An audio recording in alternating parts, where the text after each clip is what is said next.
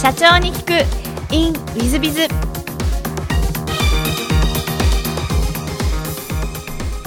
ィズビズの新谷です。先週の続きをお聞きください。でその後ソフトバンクにご入社あそうです感じなんですよ。はいなるほど、なんか、えっと、社長業やってからある意味サラリーマンというか、はい。に戻るって感じなんですがなんかその辺の葛藤とかあられなかったんですか、やっぱりありましたね、その事業自体がやっぱり、なんでしょう、ある意味、そこまでうまくいってなかったたんですよね、あの結局、アーティストのこうライセンス事業なんで、当たりもあれば、こう外れもあって、売り上げもこう安定しないとかっていうのがあって、割とあの、まあ、その売り上げがこうない時代とかは、まあ、自分のその資金をこう自分からこう自ら出してやってたので、まあ、あのはっきり言ってしまうとあの自分のこう資金が枯渇してしまってもうあの抜けざるを得ないというかもうやめた方がいいだろうっていうふうになって決断して自分は抜けたっていう形に、えっとなりました。なるほど、はい。でソフトバンクご入社した後はどんなあ部署を、えー、と回られたといいますか、はい、あの最初のきっかけはまあ人材の事業に入ったんですけれども、えっと、その後おすぐにあの社内で、えー新規事業が立ち上がるっていうところで、まあ、その公募がありましてでそこに手を挙げて、えーとそのソフトバンクモバイル旧モバイルの中のその広告事業があったんですね。あのまああの例えばドコモさんでいうとおなんでしょう D2C っていう会社があったりとか KDDI さんでいうとそのメディーバっていったいわゆるそのモバイルレップっていうのがあってでソフトバンクだけなかったんですよねでそれで広告事業をやっぱりソフトバンクも始めるっていうことででそこにこうまた入れたっていうところがありますなるほど、はい。そうすると割とあのアルバイトタイムしても、えー、とアイアーティストライセンスの時もソフトバンクも割と新しい事業にこうどんどんどんどん携わってる感じのご経歴でいらっしゃるね、はい。なるほど。なるほどで、えっと IT クラウドというのはその後創業というか、えっと立ち上げになられるんですか？はい。でえー、とさらになんですけどもそのソフトバンクのその広告事業を3年ぐらいやった後に、えー、とまたその社内のそのイノベンチャーっていうソフトバンクって公募制度があるんですねで、えー、とそれに、えー、とまずはそのマーケティングソリューションの流通事業をやったらどうだっていうのを、まあ、提案するわけですね。でそれが、あのーなんでしょう最後孫さんまでこうプレゼンに行くような形で、えー、と大体年間で5000応募ぐらいあるんですけどもその最終的な5人の中に、えっと入ってで、えっとそこでまあ OK をいただいてその流通事業をやりなさいっていうことで、えーまずはその流通事業をやることになりましたと。で、えー、とその流通事業ってまあ結局マーケティングのソリューションを、まあ、いわゆるそのクラウドサービスとかをこういろいろこう、まあ、集めて、えー皆さんにこう販売する仕事だったんですけど、まあ、それをやっていく中で、えー、と今その IT クラウドっていうのはソフトウェアのこうレビューサイトいわゆるその口コミサイトをやってるんですが、まあ、そのアイディアにこう当たったというかで、えー、とその中はその時はマーケティングソリューションの流通事業は社内でやってたんですけども、まあ、これはレビューサイトなんで会社を立ち上げるべきだっていう提案をその社内でして、えー事業化されたっていう経緯があります。じゃあもう本当に新しい事業を次々と作ってらっしゃるのが黒野様の経歴というかそうで歴すね。史というか。もうなんか business development とか、まあ、それしかできないなような体になってる感じですかね。いや素晴らしいですね、はいでそうしましたらあの IT クラウドさんの今の事業についてご説明をお願いしたいんですけども、はい、今のその IT クラウドっていうのは IT レビューっていう名前のサイトでしていわゆるそのクラウドサービス。例えばあのウェブ会議だったら Zoom さんとかオンラインストレージだったら Dropbox さんとかあの情報共有のツールだったらあの Slack さんとかあのあると思うんですけどもそういったあのクラウドサービスをの口コミが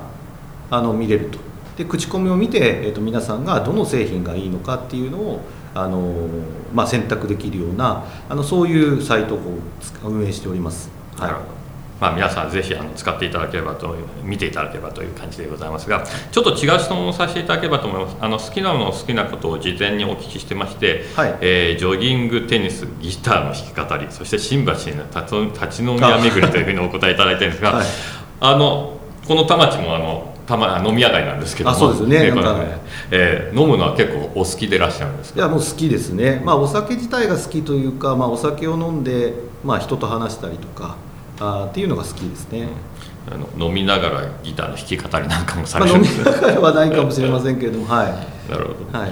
でもう一つあの座右の銘なんですけども、はい。えっとまあ、やってみせ言って聞かせさせてみせ褒めてやらねば人は動かずという山本五十六の言葉と、あと勝つまでやれば負けはなしという、えー元吉野家の安倍社長のお言葉2つを選ばれていらっしゃいますが、はい。これ選ばれた理由っていうのは何かございますでしょうか、はい。あのーまあひそのやってみせあのーやってみせっていうその山本五十六さんの言葉はあのーまあなんでしょうやっぱり自分が事業をやっていく上であのーやっぱり最初自分でやっぱり動かなければいけないと思うんですよねで今回のその IT クラウドを立ち上げた時もあの去年立ち上げてやっぱりまず最初自分が営業に行って自分が売ってみせる。やっぱそれがないとやっぱりこう部下のこう営業マンたちもどうやって売っていいかわからないしやっぱ自分自身がお客さんのやっぱり声を聞くっていうのをやっぱ率先垂範やっぱりするっていうのがあの非常にこう大事だっていうのとまあやってみせて、えーその次にあの言って聞かせてさせてみてっていうのはなんかまさにそのなんでしょうマネージメントのなんか王道なんだなっていうのがあってでそれをこのなんでしょう戦時中の 山本五十六さんが言ってたのでなんか非常にこう感動したというかあの胸にこうスッとこうあの入ってきた言葉だったので、えーそれを大体こう、まあ、飲みながらでも話したりしあのすることはよくあります。はい、でもう一方のそのおな勝つまでやればこう負けはなしっていうのはそれはあの実はその吉野家の元社長の方が言ってたというのは知らなかったんですねやっぱり自分でやっぱり自分があのいろんな事業をこうずっとこう続けてきてるのでもちろんあの、まあ、ある意味こう失敗した事業もあったんですけれども、まあ、今こういうふうに、まあ、今の事業はまあ順調にこう進んでますがやっぱそう最後結局そこでこう勝てば、まあ、前の負けなんて別にこうちっちゃいとあの、まあ、誤差だっていうふうに思えるようになるのでやっぱりこう続けてとにかく続けて勝つまで続けることが大事なんだなっていうふうにこう思ってます。はいありがとうございます。大変勉強になるお話、ありがとうございます。では、最後のご質問なのですが、えーこの番組、経営者向け、もしくは全国の社長さん向け、もしくはこれから起業する方向けの番組でございまして、もしよろしければ、社長の成功の秘訣を教えていただけたらなと思っております。はい、でこれもまあさっきの何でしょう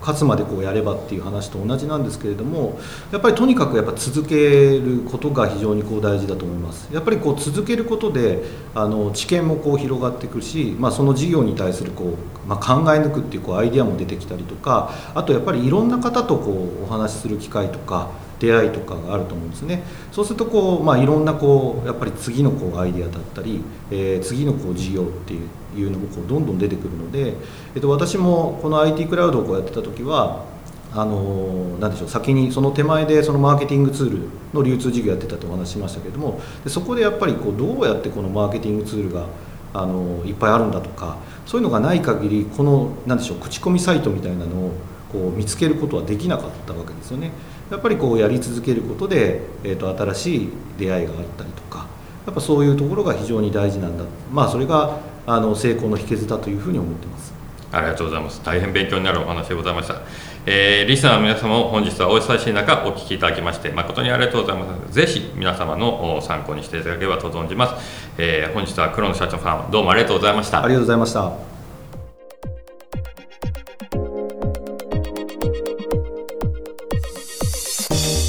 本日の社長に聞くインウィズは黒野社長様でいらっしゃいました。いかがでございますでしょうか、まあ、あのやっぱりあの、えー次々と新しい事業を立ち上げていらっしゃるということはまあまああのある意味根性もあり、えー頭脳明晰でもありということなんだと思いますしお聞きしていると本当に、えー頭の良さといいますかが垣間見れて、えー素晴らしい社長様でした。まあ、あのお座右の目でもおっしゃっていらっしゃいますけど、えー勝つまでやるというのがですね、えーおっしゃってましたんで、えー私もそうしなきゃなと思いながらお聞きしました。皆さん方はいかがでしたでしょうか、まあ、ぜひ参考にしていただければと思います、えー本日の社長に行くインウィズはここまで。また来週。経営者を応援する。社長の孤独力。番外編。え本日の社長の孤独力番外編は黙っていてもお客様がやってくるようにしたい。商品サービスのレベルを徹底的に上げろ。ということで、まあ、口コミで来るようにするっていう話でございますねこれはもう大変難しいお話でございます。まあ、はっきり言うとこれは、えー前々回でしょうかお話したブランディングにつながる話なんじゃないかなと思います。まあ、特に商品サービスのレベルを上げなきゃいけませんね、えー、例えばあるお客様が、えー、この飲食店に対してここは美味しいよというふうに言って友達を連れてくる。友達を連れてくるとその友達はまたあ次を紹介してくれる。こんなような感じが、えー、黙っているとお客様がやってくるようにできるということなんじゃないでしょうか。えー、私のあの知り合いの社長さんとあるフグのお店に行きましたら看板が出てないお店でございましてそこの、えー、お店は、えー、どこが看板かわからないって入り口を探しに探してやっと入れたというお店だったんですが、えー実を言うと紹介制になってまして既存のお客様が、え誰かお連れしたらそのお客様はまた連れてくることができるという形で場所もわからない紹介もしないとわからない。実はとホームページさえも出してなくて電話番号も、えー、ショップカードみたいな名刺をもらってそこから電話するしかない。こんな感じでやってます。しかしそこは大変美味しく、まあ、焼き風が美味しいので大変美味しく、えー、そのお店には、えー、いろんな社長さんがいらしゃっていつも混んでて予約も取りにくくなっていると。こんな感じになってました。つまりこれが黙っていてもお客様がやってくるようになったという瞬間でございます。この焼き服店がまずいけてる理由は一つは商品サービスがレベルが高い。つまり美味しいということですね。これはもう必須条件です。さらに美味しいから、えー、そして個室もなって雰囲気も良くてサービスも良い。さらに紹介制になっているので、えー、ちゃんとしたお客さんしか来ないから何かトラブルというのもない。そしてえー、お客様が、え知り合いの社長さん知り合いの方からの紹介ですからここはちゃんとしてると思うからお客さんが増えてくる。これが黙っていてもお客様がやってくるようになるとこういう感じでございますね。それ以外でも私はまあ社長様方のお付き合いがあるので、えー、多くのいろんな店に行きますとお店に行きますと、えー、実を言うと1日、7名しか取らないお店。そして美味しい。そして予約取るの大変なので、え朝10時から予約開始のその日にたった5分か10分で3ヶ月後の予約が埋まってしまう。みたいなお店も何個も連れて行っていただいてまして、えー、知っております。そういうお店はもう黙っててもお客がするわけですね、えー、どちらのお店も今ご紹介したどちらのお店もやっぱり商品サービスのレベルがやっぱり高く美味しいわけですよね。そうすると黙ってもお客が来る。ということは一番最初に自分の商品がお客様に価値ある商品かどうかということが、えー、一番最初のキーワードだと。そしてその次は、えー、それをきちっとご提供する雰囲気だったりサービスがきちっとしているか。そして最後はそれに対して、えー、何でしょうか。あ満足感が高いみたいな、えー、ものがありそしてなかなか予約が取りにくいみたいな、えー、まあ何でしょうか。あ選ばれしものしか食べれないものみたいなもの選ばれしものしかそのサービスを、えー作ってくれないものことみたいな感じになると、まあ、黙っていてもお客様が次々とやってくるこれがブランディングというやつなんだと思いますそういう意味でブランディングって大変重要だし、まあ、何かあったらここに相談すればいいかみたいなのもブランディングの一つだと思いますので是非そういうことを考えながら、えー、御社皆さん方の企業様のブランドというのの価値をどう高めていくかということを考えていただけると黙っていてもお客様がやってくるようになるんではないかなと思います。ぜひ頑張っていただければというふうに思います。えー、本日の、えー、社長の孤独力番外編はここまで。また来週。